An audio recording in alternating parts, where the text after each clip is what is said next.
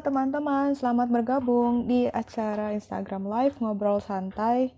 Eh, perempuan berkisah hari ini kolaborasi dengan Dini Suprapto dari Bipolar Care Indonesia.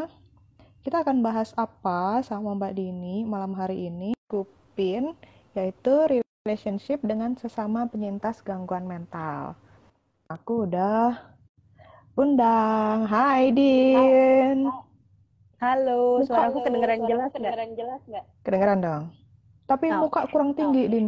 Gimana tuh? Oh, kurang tinggi. Oh kurang Emang, Iya. emang bentar. bentar. Cukup lah ya? Jadi Boleh ya? iya, jadi berlutut ya? Enggak sih. Enggak sih. Enggak, enggak, enggak. Soalnya kalau kalau Jadi aku pendekin. oh iya deh.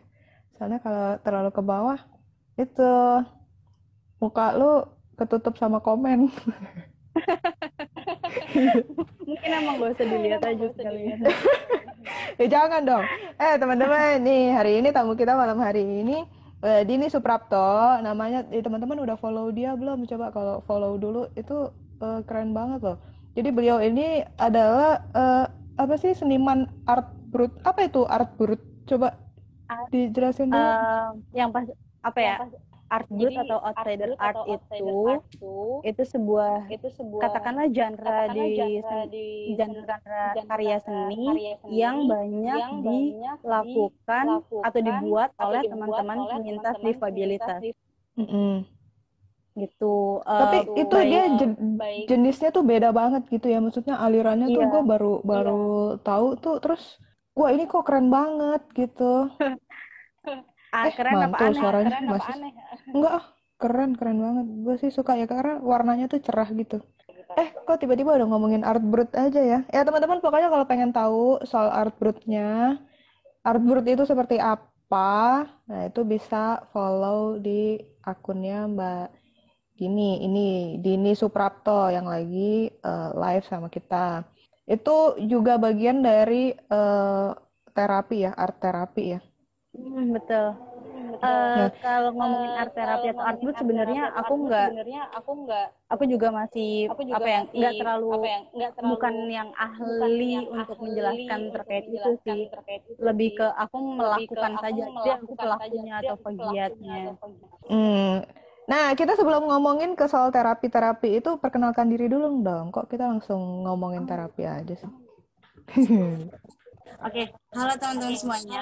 Nama saya Dini, saya Nama tinggal di Dini, saya tinggal Jakarta. di Jakarta. Aktivitas berkesenian Aktivitas saya geluti sekitar sekitar mungkin 7 sampai 10 tahun 7 sampai terakhir, 10 tapi itu lebih terakhir, tapi itu sebagai tempat berteduh atau tempat hobi gitu ya atau hobi bahasanya gitu ya bahasanya sebutannya. sebutannya. Eh, Eh, jadi kalau jadi, untuk bertahan hidup kalau sehari-hari nih, ya, sehari-hari nih, saya ya, menjalani profesi saya menjalani lain profesi eh, lain, sebagai eh, research sebagai research strategist atau semacam atau penulis kreatif semacam gitulah. Hmm.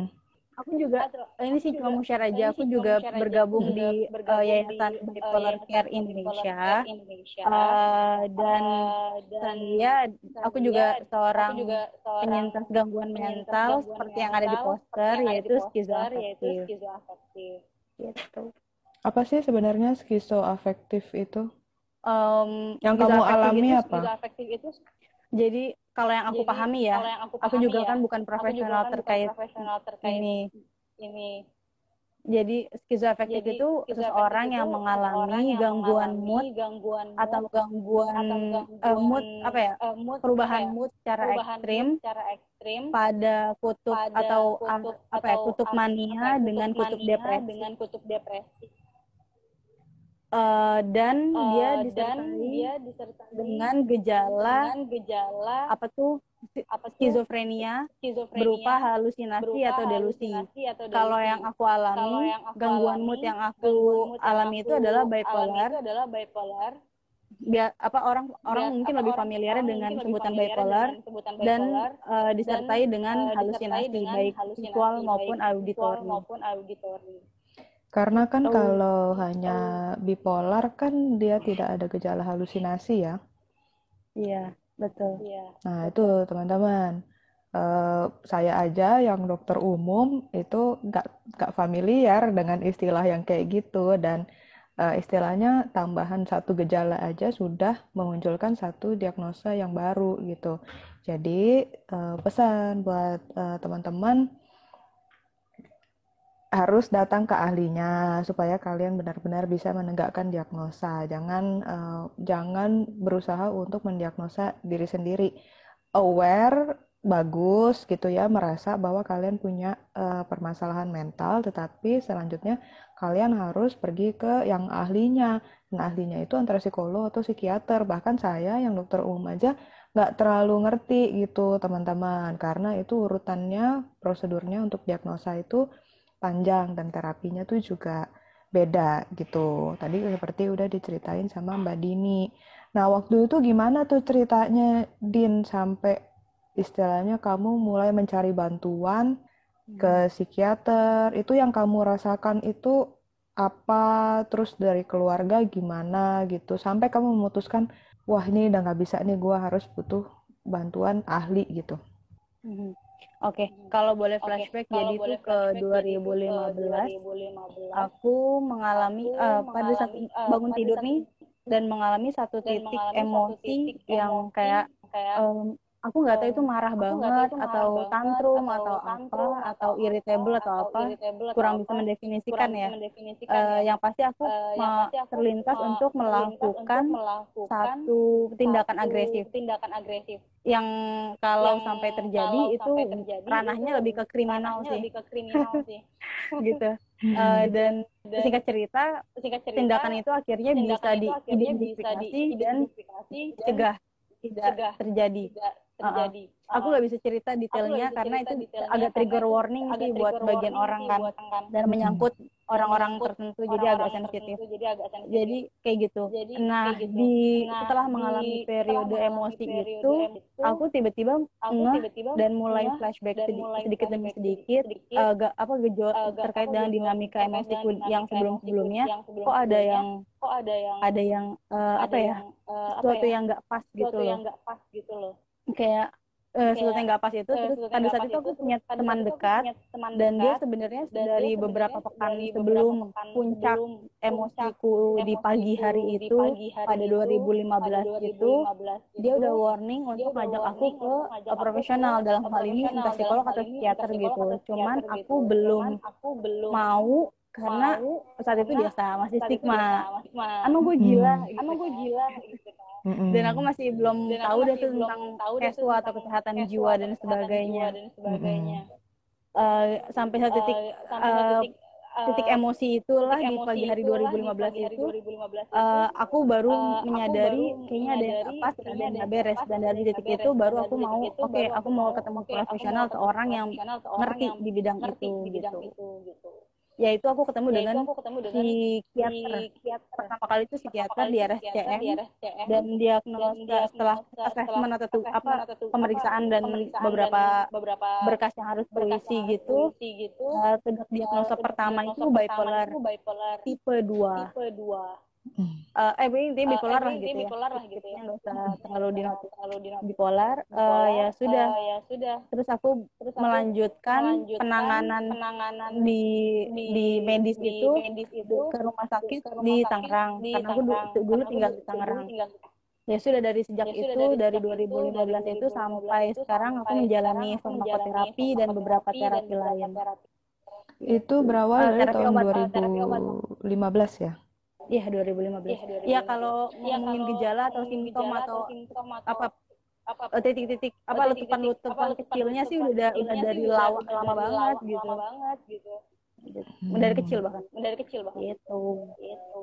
Oh oke, okay. tapi terus yang uh, kamu mulai notice dan sudah mulai mengarah ke gejala yang berbahaya itu tadi ya, yang kamu ada satu dorongan untuk berbuat suatu agresi yang itu sudah uh, kalau kamu lakukan itu adalah tindakan kriminal gitu ya.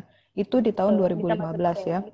2015. 2015. Jadi sekarang uh, kamu sudah me, apa mengkonsumsi obat selama berapa lama ini?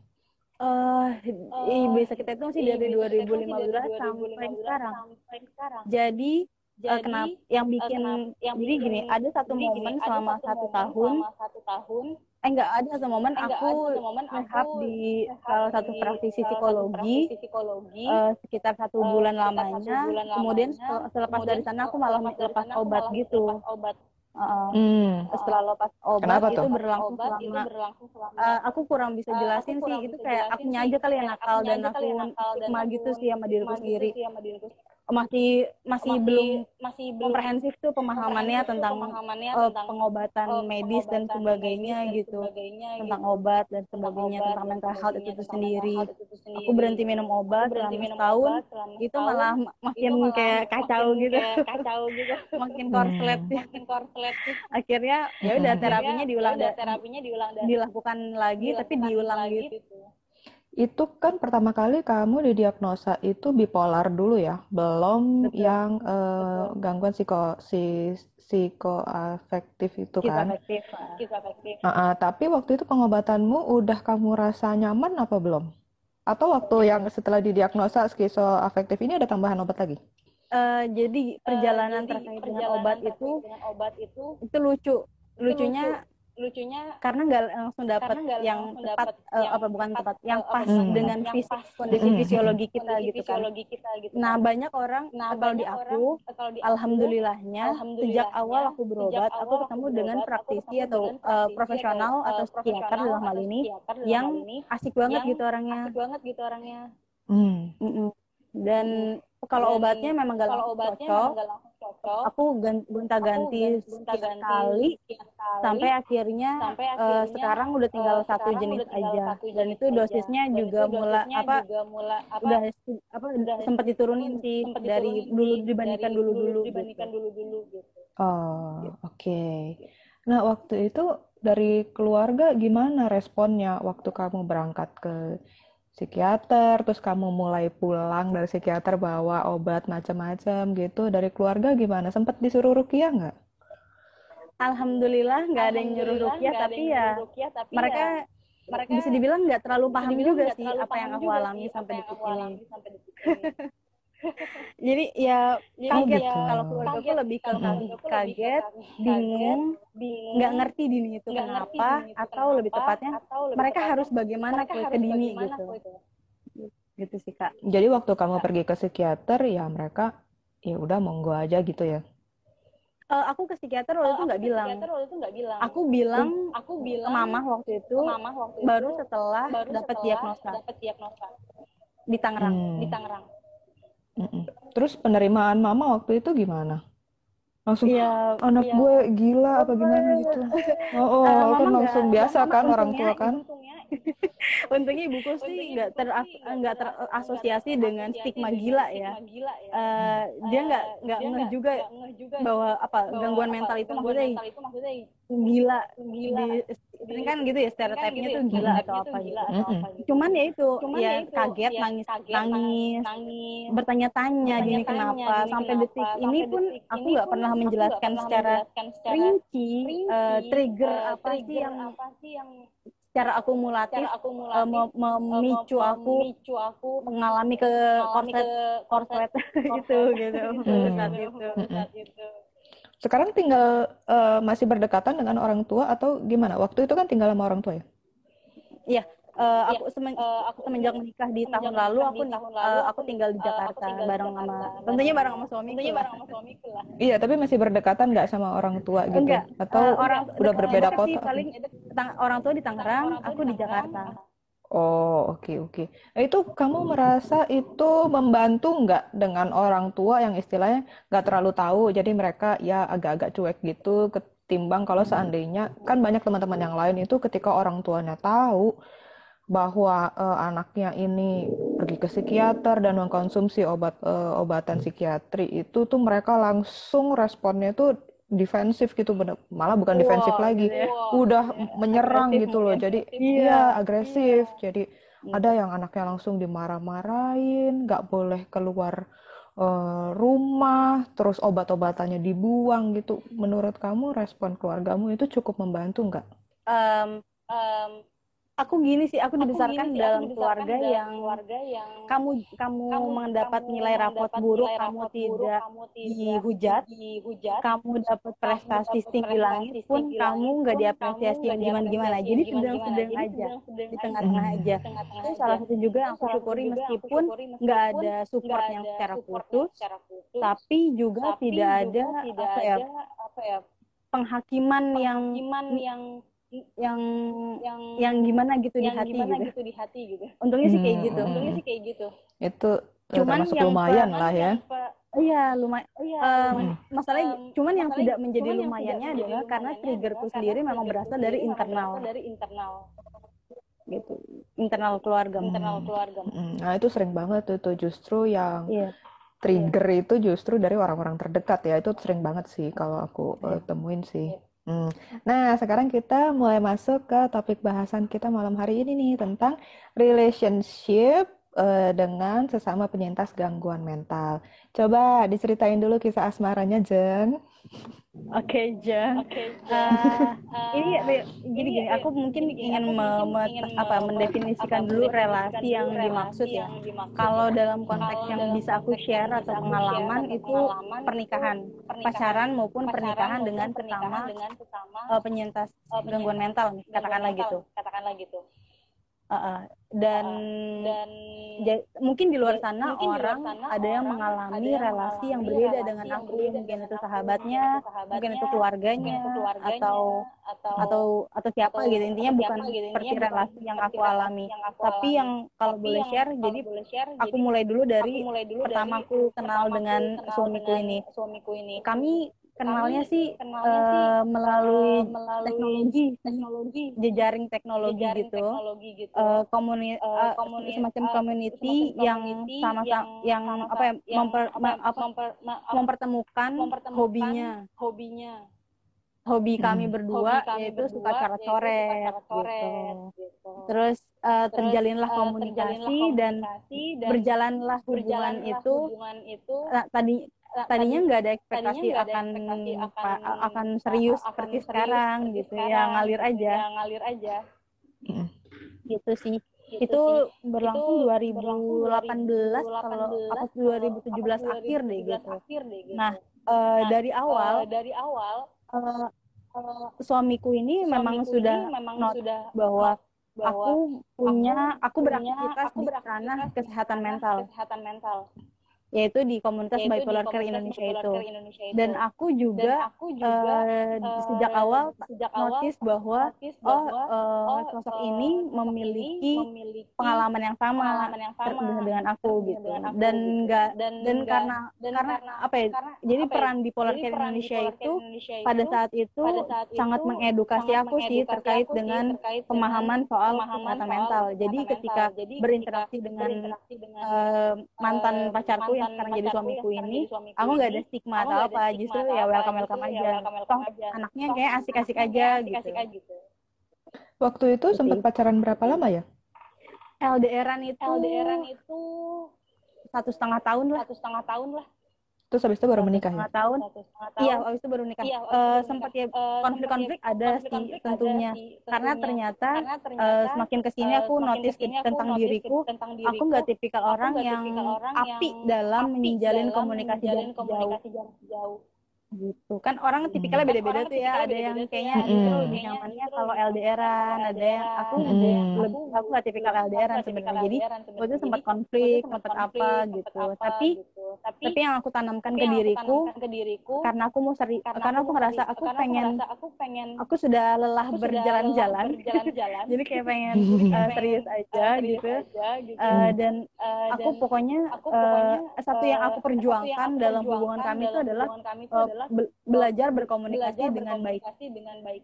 gitu. Hmm. Nah, ini kan jadi ada beberapa kondisi-kondisi yang eh, agak rumit nih untuk untuk orang yang tanpa gangguan mental aja bisa eh, jadi bikin ribut ya kan eh, status. LDRan ini gitu loh.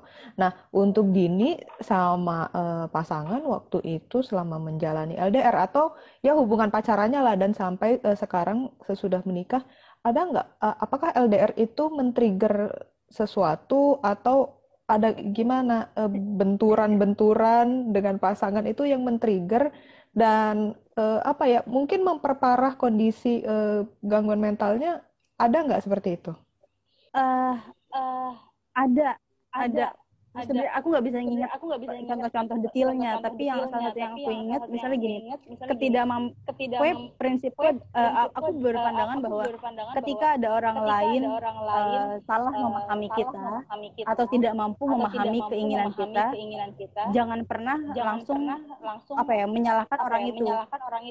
take the take the responsibility. Jadi itu adalah tanggung jawab kita. Berarti kita yang nggak mampu mengkomunikasikan tentang diri kita secara baik secara baik uh, pola pikir itu yang membuat aku membuat aku bertahan bertahan uh, pada saat itu uh, pada saat itu apa ya, ketika ada konflik ketika, ketika ada ketika hal yang nggak nyaman yang gak ya berusaha nyaman, untuk ya berusaha memperbaiki, untuk memperbaiki melalui komunikasi melalui yang komunikasi efektif yang gitu. efektif gitu. Jadi misalnya gini Jadi, dulu itu aku, dulu itu uh, seneng uh, seneng seneng perempuan kan senengnya kode kan bagi sebagian orang nggak ngajak sih senengnya kode misalnya gini aku kangen. Gini aku kangen. Kangen banget. Tapi yang nggak yang komunikasikan bukan hai aku kangen kamu tapi aku yang hmm. yang aku lakukan adalah aku marah-marah aku marah-marah hmm. hal kecil bisa hal jadi konflik bisa gitu. jadi konflik gitu kayak gitu sih contohnya kayak gitu sih contohnya nah ini dia teman-teman jadi sebenarnya sama aja ya kuncinya adalah komunikasi bagaimanapun Banget. dalam hubungan dalam hubungan eh, apa pun itu kuncinya adalah komunikasi bagaimana kita bisa mengkomunikasikan apa yang kita inginkan dan eh, menangkap apa yang disampaikan oleh eh, ya lawan kita gitu kan nah Betul. waktu itu aku tanya dulu ya waktu itu kondisi eh, pasanganmu kondisi eh, mental state-nya gimana waktu mulai eh, pacaran dengan itu apakah obatnya sudah stabil atau gimana? Kami masih dalam uh, sama-sama dalam perjalanan terapi sih. Jadi ya hmm. aku masih fluktuatif di momen-momen tertentu, uh, beliau juga masih fluktuatif di momen-momen tertentu. Hmm. Nah, waktu itu kalian gimana akhirnya yakin oke okay, uh, kita jalin uh, pacaran gitu. Ada kekhawatiran apa enggak sih? Nah, ini yang ini sebenarnya yang pengen aku share banget soal aspek hmm. itu uh, khawatir jadi kayak uh, stigma itu kan gimana ya uh, pasti ada manusiawi banget kekhawatiran terkait dengan pernikahan. Tapi bukan cuma soal kami sebagai penyintas uh, gangguan mental yang punya kekhawatiran. Orang yang tanda kutip dibilang normal pun pasti punya kekhawatiran. Karena ya namanya ya ini mau nikah gitu kan itu kan ya ibaratnya there's no way back nggak ada jalan balik kalau udah menempuh ya semoga nggak ada jalan balik kalau udah menempuh jalan itu gitu kan. Bahasa apa istilahnya gitu. Uh, kemudian uh, kami berusaha merasionalkan dan apa ya membuka mem, membuka ruang komunikasi seluas-luasnya bareng-bareng gitu sih berdua. Uh, pada akhirnya berpikirnya gini uh, ja, kalau nggak ada jaminan bahwa menikah dengan sesama, sesama penyintas gangguan mental itu akan ber, efek apa ya endingnya itu akan tidak baik. Begitupun bagi mereka yang tanda kutip normal. Tidak ada jaminan bagi yang menjalani hubungan uh, pernikahan tanpa ada embel-embel gangguan mental itu akan ber, berakhir dengan indah juga. Jadi pada akhirnya nggak ada jam ketidak ada ketiadaan jaminan itu membuat kami berpikir lebih logis bahwa ya semua itu uh, ber, ber, ber apa ya pull, balik lagi kepada komitmen masing-masing. Kemau kemauan untuk belajar yang enggak kemauan untuk selalu belajar yang enggak berhenti sampai entah sampai kapan. Karena yang namanya manusia itu kayak segitu kompleksnya. Ngadepin diri sendiri aja belum tentu kita udah belum belajar tentang diri sendiri aja belum tentu kita bisa selesai dalam satu periode kehidupan. Apalagi kita juga harus mempelajari um, sosok manusia lain gitu kan. Ya kayak gitu. Terus yang paling uh, sering menjadi stigma adalah tentang keturunan. Uh, bipolar sama bipolar nanti anaknya jadinya bipolar juga. Terus kemudian aku melogika kami diskusinya gini uh, ternyata gini setelah aku baca sana sini ngobrol sana sini yang di yang diturunkan secara genetis itu adalah kerentanan. Dan uh, oke okay, katakanlah uh, dua satu pasangan yang memiliki yang sama-sama memiliki gangguan mental akan menurunkan genetik rentanan terhadap stres misalnya yang lebih berisiko dibandingkan orang yang tidak punya gangguan mental tersebut gitu.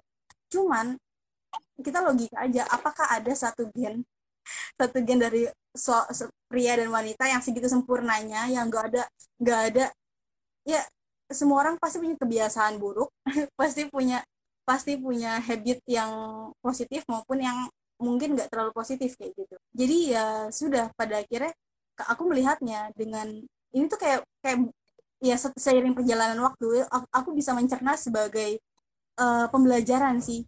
Dengan diberi aku diberikan uh, skizoafektif atau bipolar ini aku belajar untuk bisa menjadi orang yang lebih apa lebih berpikiran tertutup berpikiran tertutup maksudnya uh, nggak gampang ngejudge tentang orang tentang apa pun aku menutup pikiranku dan aku berusaha melihat dari sudut pandang si orang-orang lain gitu dalam banyak hal. Nah, kemudian juga yang terasah juga aku merasa lebih terasah dari segi empati. Aku merasa terasah dari segi uh, ke, apa ya, kemauan untuk belajar dalam banyak hal tentang kehidupan, tentang apa pun yang tersaji dalam hidup kita sehari-hari, detik demi detik, jam demi jam kayak gitu. Dan aku dan aku merasa mungkin ini uh, ya ini jalan yang jalan penguatan yang diberikan semesta atau yang maha kuasa kepada kami untuk bisa uh, apa ya me, untuk bisa mem, menghadirkan kasih atau cinta kasih yang hangat manakala nanti Tuhan menitipkan keturunan kepada kami. Kayak gitu sih. Jadi uh, dan yang aku suka juga dari psikiaterku aku diskusi juga tentang hal ini. Ya udah sih dia cuma jawabnya simple. Ya udah sih diimani saja anak kalian dan hidup kalian akan berjalan baik. Jadi kayak apa ya uh, itu kalimat itu mungkin bagi sebagian orang nggak nggak nyaman dengarnya atau apaan sih diimani saja gitu. Cuman bagi bagi buat aku itu itu membawaku ke apa yang menyelami kalimat itu dengan lebih lebih mendalam bahwa tentang tentang satu hal yang namanya pasrahan. Kalau kita ngomongin misalnya uh, stigma tentang gangguan mental menikah dengan nanti anaknya akan mengalami gangguan mental juga atau mengalami gangguan yang lain, ya buktinya ayah ibuku uh, menikah uh, tidak dengan embel-embel gangguan mental misalnya, tapi aku mengalami diagnosa ini. Gitu. Jadi kan apa sih jelimet gitu kalau di, dipusinginnya di area itu terus gitu. Dan aku merasa uh, jalan pernikahan ini juga kayak tapi tapi gini sih aku nggak pernah menyarankan agar orang di luar sana yang mungkin mengalami perjalanan serupa dengan aku dan suamiku untuk menempuh keputusan seperti yang kami uh, ambil karena masing-masing orang ya perlu berdaulat dengan dirinya sendiri kalau memang kalau kamu siap semua ada resikonya. Kalau kamu membayangkan dengan resiko yang mungkin terjadi dan kamu rasa dirimu mau menjalani itu dan siap dengan konsekuensi ya sudah dijalani tidak apa-apa. Toh nanti aku selalu percaya akan datang bala bantuan dari sumber-sumber yang sering nggak keduga gitu loh. Gitu sih. Nggak tapi kalau nggak kalau menurutmu resiko yang mungkin terjadi itu terlalu nggak masuk akal uh, ya sudah jangan ya udah tempuhlah jalan yang menurutmu lebih nyaman untuk nuranimu gitu aja. Gengs gue dari tadi udah ngangguk-ngangguk doang udah kayak boneka di dashboard mobil gue. Goyang-goyang kepalanya tapi tapi soalnya itu apa udah bener banget semuanya yang kamu ngomongin itu din. Karena kan gini sebenarnya betul tadi yang lo bilang itu bahwa yang diturunkan itu adalah kecenderungannya. Tapi kan belum tentu belum pasti. Bukan berarti kalau bapaknya bipolar ibunya bipolar terus anaknya pasti 100% bipolar. Kan enggak juga. Karena yeah. nah, seperti tadi uh, undang juga kan bapak ibumu normal. Normal. Uh, tapi ternyata nah. kamu menderita bipolar gitu. Saudara-saudaramu um, nggak tahu lagi ya kan? Karena kan uh, kehidupan kita manusia ini kan nggak cuma ditentukan dari genetik doang kan? Ada yang iya, uh, yang dipengaruhi, nah, dipengaruhi sama dari pola didikan orang tua ya kan dipengaruhi sama lingkungan tempat kalian uh, bergaul itu gimana dipengaruhi oleh pengalaman-pengalaman hidup kalian dari kecil, remaja, dewasa. Jadi itu kan sama-sama saling uh, mempengaruhi gitu kan semuanya. jadi eh, jangan lagi memberi stigma bahwa oh jangan jangan em, apa menjalin relasi jangan berteman jangan pacaran apalagi jangan menikah sama orang yang punya gangguan mental karena nanti anaknya bakal bermasalah juga. Ya enggak kalau misalkan kalian itu bagus banget tadi yang Dini bilang eh, ngambil kendali memegang kendali bertanggung jawab sama kehidupan kalian sendiri. Eh, seperti Dini misalkan bertanggung jawab eh, caranya dengan berobat disiplin minum obat kalian sampai kalian itu beras- bisa merasa nyaman gitu. Nggak ke mana. Itu kan bagian dari eh, memegang kendali itu ya bertanggung jawab terhadap kehidupan sendiri. Terus ya selanjutnya tentukan pilihan-pilihan ya layaknya sewajarnya orang dewasa ya. Orang dewasa kan seharusnya memang berpikiran seperti itulah. Kalau dalam kalian menentukan pilihan itu apa pun ya dipertimbangkan dulu. Mana yang kalian bisa eh, apa jalanin konsekuensinya mana yang kira-kira kalian nggak sanggup jangan cuma berdasarkan omongan-omongan orang doang gitu Yeay, udah keren banget tadi yang Dini omongin itu gengs Yeay. Ya. banyak Tapi banget aku of the day-nya sesuatu terkait dengan terapi yang dijalani ya, yang, yang kami jalani. Hmm. Eh, di luar sana tuh masih banyak banget eh, sti- eh, ya balik lagi istilahku ya stigma atau stereotip itu tentang pengobatan medis eh, bagi para gangguan men eh, orang yang penyintas eh, gangguan mental. Eh, banyak yang bilang bersyukur aja nanti juga lo sembuh. Ya Hmm. kalau kamu bersyukur, kalau kamu merasa dirimu depresi, ini aku ngutip omongan orang lain lupa siapa. Kalau kamu merasa dirimu depresi lalu kamu bersyukur dan semuanya baik-baik lagi, berarti kamu nggak benar-benar mengalami sesuatu yang dinamakan depresi itu. Kalau kamu eh, ya jadi kayak omongan-omongan seperti itu itu malah aku setuju dengan orang ini ya yang yang, yang aku kutip ini. Itu menyakiti kami yang tanda kutip menyakiti kami yang benar-benar mengalami periode itu. Karena itu benar-benar painful gitu loh. Eh, jadi jangan dianggap depresi itu misalnya aku kan mengalami periode bawah ya atau periode depresi itu. Jangan dianggap hanya nangis dan sedih yang berlebihan. Enggak yang pun jangankan boro-boro buat nangis ya. Bangun mandi atau ya bangun dari kasur itu nggak bisa gitu. Ap- perjuangan banget gitu. Untuk hal yang sangat-sangat sepele daily rutin itu ya nggak kepegang gitu. Nggak kepegang. Terus yang aku pengen share juga tentang obat. Eh jadi gini aku ini ini mungkin eh, nggak tepat ya. Apa mungkin aku bukan ahli di bidang eh, kesehatan jiwa. Tapi yang aku cerna adalah bisa kok gue tanpa obat? Atau bisa kok seorang itu tanpa obat? Oke mungkin bisa. Katakanlah seperti itu tapi ses- orang itu harus perlu mendapatkan sebuah lingkungan yang kondusif yang tidak ada stresor sama sekali tidak ada trigger sama sekali yang yang di mana dia bisa melakukan hal-hal yang paling nyaman buat dia saja yang paling yang paling mendukung untuk pemulihan dirinya. Mungkin tapi bagi bagi banyak orang ya ba- bagi ba- lebih banyak orang apakah mungkin menghadirkan kondisi sekondusif. Dan seideal itu sehari-hari setiap hari seumur hidup.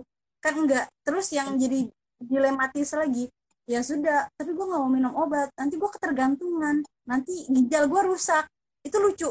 Gini lucunya adalah ya mungkin bagi orang yang memiliki kecenderungan adiktif atau adiksi terhadap sesuatu eh, itu perlu di di apa ya, diawasi dengan lebih seksama ya oleh profesional gitu oleh psikiater.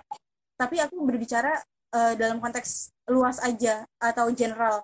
Misalnya gini minum obat nanti ngerusak ginjal. Ak- eh, beberapa waktu yang lalu aku mendengar cerita seorang psikiater. Dia ber- dia menjadi psikiater karena dirinya sendiri pernah mengalami gangguan mental itu. Dan dia bilang ayolah berpikir logika aja. Kami selama belasan tahun belajar bukan dicipta bukan disuruh untuk membuat orang ketergantungan kepada obat dan kami selama belasan tahun belajar bukan untuk membuat ginjal orang itu rusak Iya, Hmm. sekarang misalnya aku minum antidepresan atau min- aku minum mood stabilizer.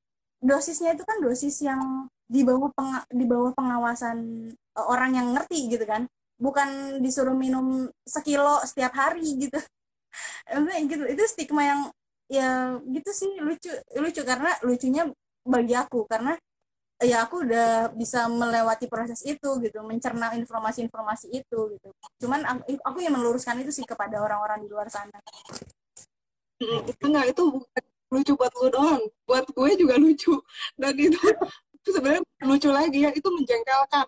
Karena ini bener aneh gitu kalau tiap kali gue ditanya dok obatnya aman apa enggak?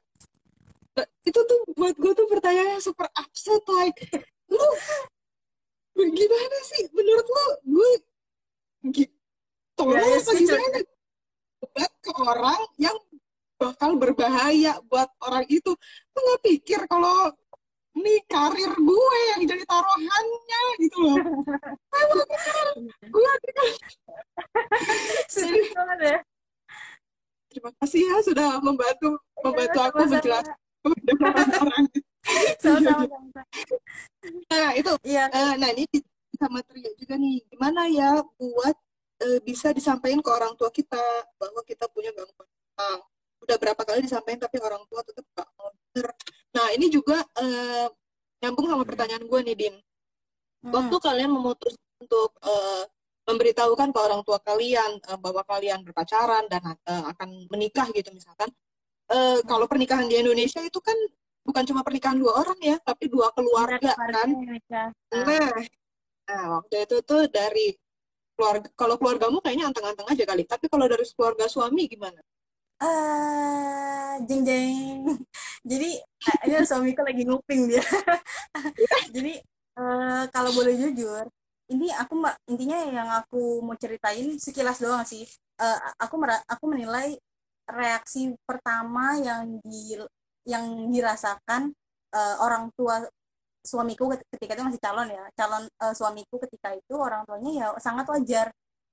Em, sangat wajar khawatir tentang anaknya khawatir tentang kesejahteraan kenyamanan hidup anaknya itu wajar banget. Jadi awal-awal itu aku sempat mengalami kayak nggak nggak dibilang penolakan juga cuman ya wanti-wanti yang lumayan tegas aja gitu. Wanti apa ya bahasa wanti-wanti lampu merah kalau kata dia. Lampu merah yang lumayan tegas dari ibunya. Nanti gimana kalau kamu nikah dengan eh, sama bipolar kayak gitu misalnya.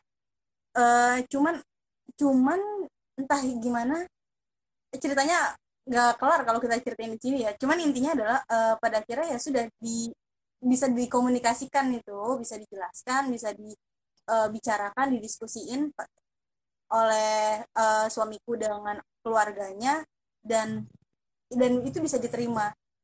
Dan kalau aku gini aku berprinsip eh, pada saat pada saat masih me- belum menikah itu per, per- proses mau menikah tentu kayak berat banget beratnya adalah eh, selain mikirin pernikahan acara pernikahannya juga mikirin ya adalah eh, dinamika-dinamika yang seru-seru lutupan-lutupan lucu-lucu gitu kan ya menjelang pernikahan gitu.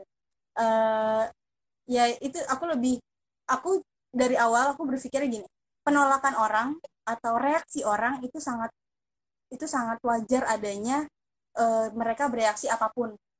Kalau kamu me- merasa tidak seperti yang mereka duga eh, tidak seperti yang mereka prasangkakan ya sudah seiring waktu buktikan. Buktikan bahwa kami bisa buktikan bahwa kami bisa bekerja sama kami bisa menjadi tim yang insya Allah solid kami bisa saling membantu menopang memahami saling berantem mungkin sesekali tapi abis itu juga saling mencari solusi seperti itu sih. pada akhirnya Nah, orang itu berarti- hanya orang akan terbuka matanya pada saat melihat apa yang kita output dari dari dapur kita gitu loh. Aku membah- kami membahasakannya kayak gitu. Dapur tuh nggak perlu di eh, utak atik eh, nggak perlu ditampilkan ke depan. Yang ditampilkan ke depan itu adalah suguhan-suguhan yang menyenangkan tamu yang menenangkan tamu yang membuat tamu betah berlama-lama di rumah kita. Begitu sih saya lah Ah, ngomong sama berarti- Iya. Ini berarti menjawab pertanyaannya Ayunda RRS, RSS itu eh, butuh satu Instagram live khusus lagi kali ya. Gimana membujuk orang tua atau minimal ngasih tahu dulu ke orang tua. orang tua tapi konteksnya adalah em, nggak apa gimana menjelaskan kepada orang tua kita gitu kan kalau di keluarga suamiku alhamdulillah sejak awal eh, dia mengalami gangguan itu dia justru disupport. Kalau di kat- bisa bisa dikatakan cukup ter, disupport gitu. Kalau di keluargaku karena awam banget awam banget banget banget gitu ya. Nah yang bisa aku share adalah ya, uh, jangan ke, terlalu sibuk menunggu menanti waktu kapan orang akan menerima atau memahami kita. Itu kayak nunggu nunggu yang ya entah datang enggak entah enggak gitu. Jadi yang bisa kita fokusnya sama apa yang bisa kita lakukan aja. Kalau kamu punya sudah punya akses terhadap um, medication atau jalur pengobatan uh, ya sudah apa namanya fokus untuk menjalani itu. Nggak usah berharap uh, nanti apa namanya uh, orang tua akan mengerti siapa teman akan mengerti siapa pun orang di sekitar kita akan mengerti perjuangan itu memang berat tapi apa ya uh, dengan satu titik kita udah bisa mendapatkan satu uh, jalan untuk menuju uh, layanan profesional gitu ya atau psikiater atau rumah sakit atau psikolog itu udah menjadi bala ban apa ya sumber bantuan yang harus kita hargai sekali gitu. Harus kita hargai sekali akses ke sana karena uh, ya jadi fokus aja dengan pengobatan kita. Nanti pada saatnya seiring waktu kalau kita pengobatan itu ber, apa ya efektif dan ber apa ya, membuat kita sudah menjadi lebih baik dari segi kestabilan emosi misalnya orang orang akan notice. Aku kayak gitu sih gue selalu berprinsipnya eh, nggak uh, usah terlalu banyak musingin orang lain. Jalani fokus sama dirimu pulihkan dirimu uh, dan selebihnya itu nanti akan terjawab dan bisa dilihat sama orang sharing waktu gitu sih. Fokus pada diri, terus jangan nyerah ya teman-teman, sama uh, buktikan gitu bahwa uh, diagnosa itu tuh tidak melumpuhkan kalian. Aku tuh tadi uh, mau ngingetin ke teman-teman bahwa teman-teman bisa melihat sendiri uh, Dini sekarang. Sangat produktif, bisa bahkan jadi pengurus di satu komunitas uh, penyintas gangguan mental gitu, uh, termasuk suami juga. Uh, jadi teman-teman harusnya bisa lihat dan uh, di Instagram Live Dokter Tanpa Stigma juga itu bahkan aku pernah Instagram Live sama seorang dokter tapi uh, dia adalah penyintas bipolar gitu loh jadi uh, itu bukti bukti nyata teman-teman bahwa diagnosa gangguan mental itu jangan sampai membuat kalian itu tidak bisa berbuat apa-apa gitu. Ada solusinya ada yang bisa kalian lakukan dan kalian tuh tetap bisa produktif. Dan itu tuh penting untuk membuktikan ke eh, orang-orang yang selama ini nih berpikiran negatif tentang kalian gitu loh. Uh, dan itu juga kan baik ya untuk untuk healing diri sendiri kan. Uh, membuktikan ke diri sendiri bahwa kita tuh bisa gitu. Nanti lama-lama tuh percayaan diri akan meningkat juga gitu kan eh aku sharing satu poin lagi sih uh, terkait dengan peng, jadi aku dan suami itu ma, kemba, uh, masih terus menjalani uh, pengobatan terapi obat itu. Kalau aku oh itu kan panjang banget karena harus ngulang. Intinya kami kayak ya gitu sering nakal-nakal nakal-nakal bolong-bolong gitu minumnya. Jadinya ya apa uh, ngulang aku kalau aku ngulang lagi kayak gitu kan ngulang lagi dari awal terapi nah uh, yang pengen aku share itu ini sih pada akhirnya ja, betul bahwa obat itu bukan satu satu-satunya tumpuan kayak gitu tumpuan penyembuhan atau pemulihan. Betul karena semuanya ya di dunia ini apa sih yang cuman berbekal bertumpu pada satu hal ya hidup itu kompleks banget kan gitu terkait banyak hal gitu. Uh, ibaratnya obat itu yang membantu. Nggak bisa kuping kupung kiri itu sarana yang membantu untuk kita uh, pemulihan kita. Kalau aku pribadi aku juga menggabungkannya dengan beberapa terapi lain gitu sih. Seperti art terapi itu salah satunya terapi itu.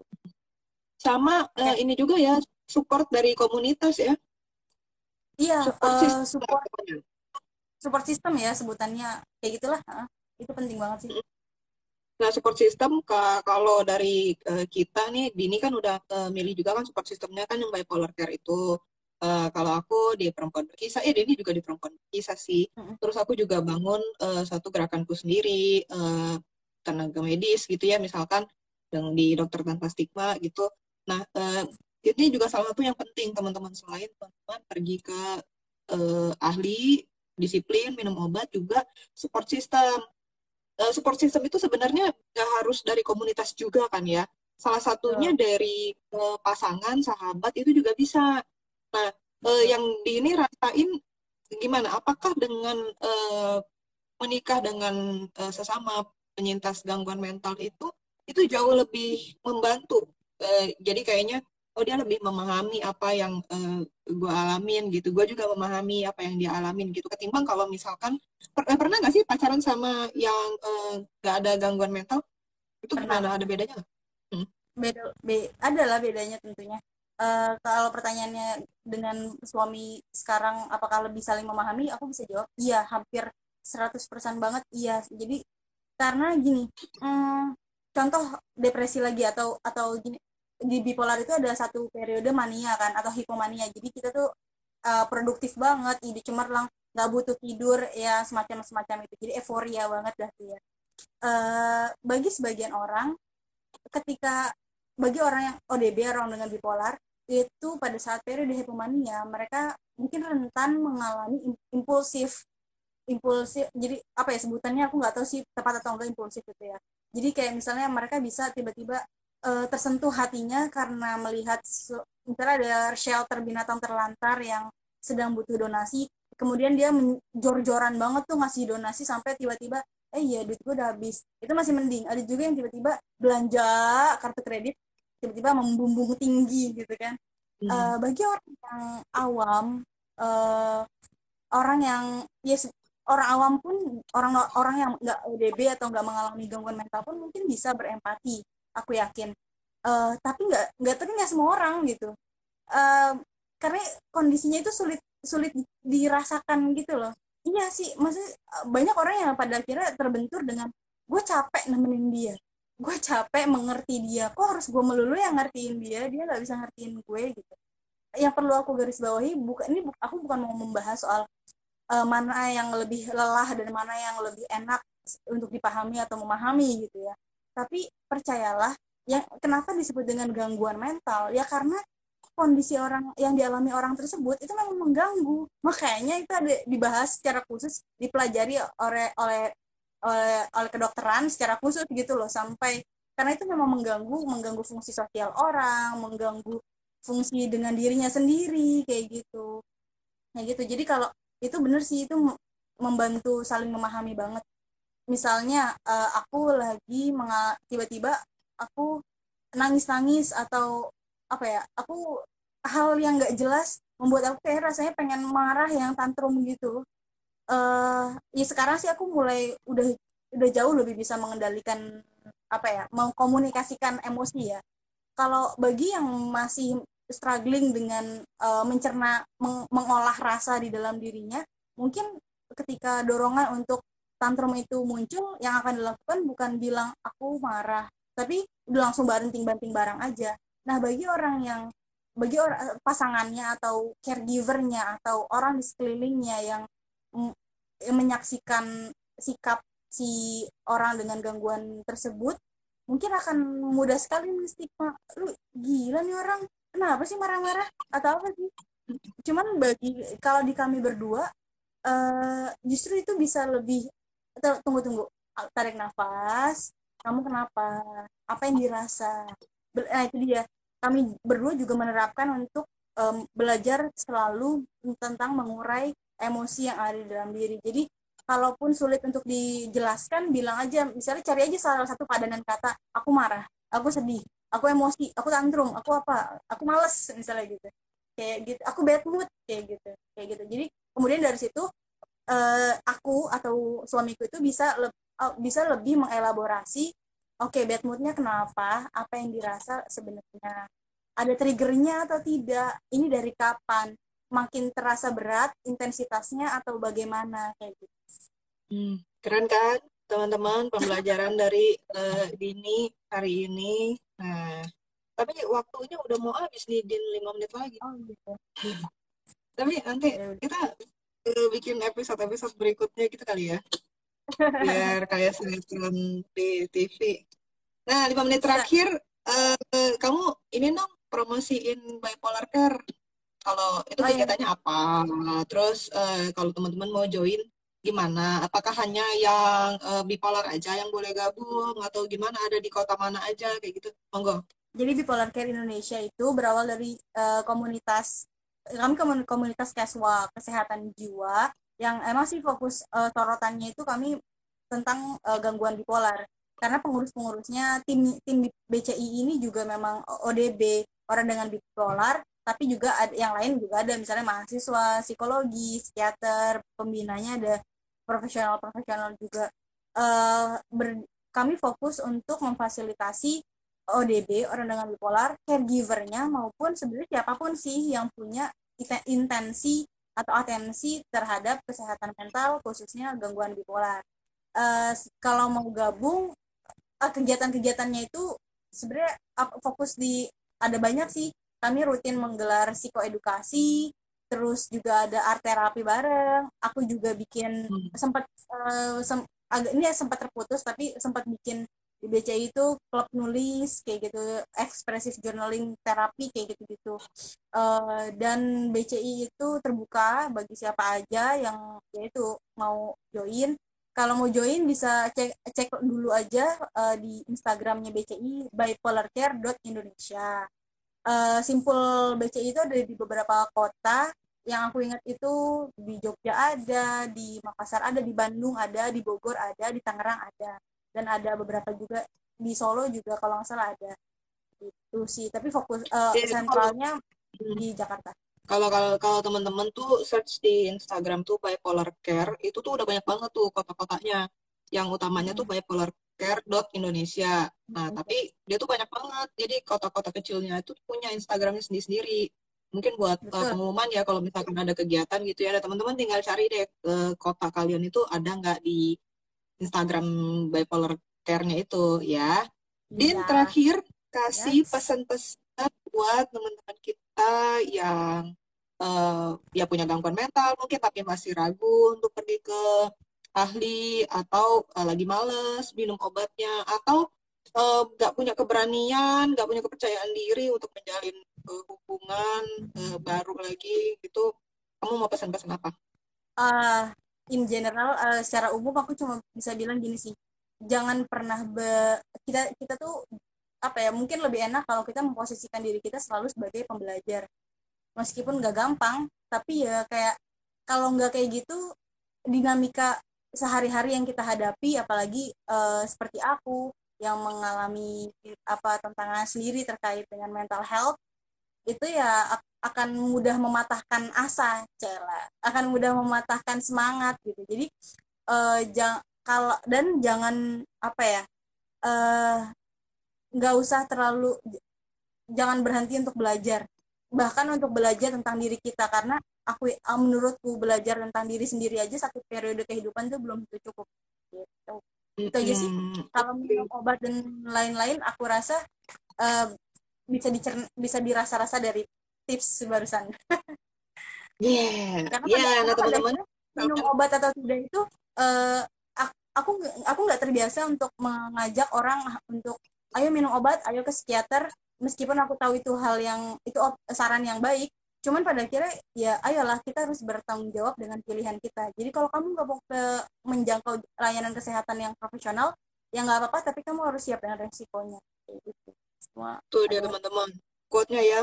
Ah ini udah udah tinggal dua menit lagi udah mati nih. Nanti kalau misalkan teman-teman masih ada pertanyaan komen aja di GTV kita ya. Nanti eh, gimana deh caranya kita jawab? Atau nanti eh, Mbak Dini nulis artikel apa gimana gitu masuk ke perempuan berkisah buat ngejawab pertanyaannya. Oke? Okay?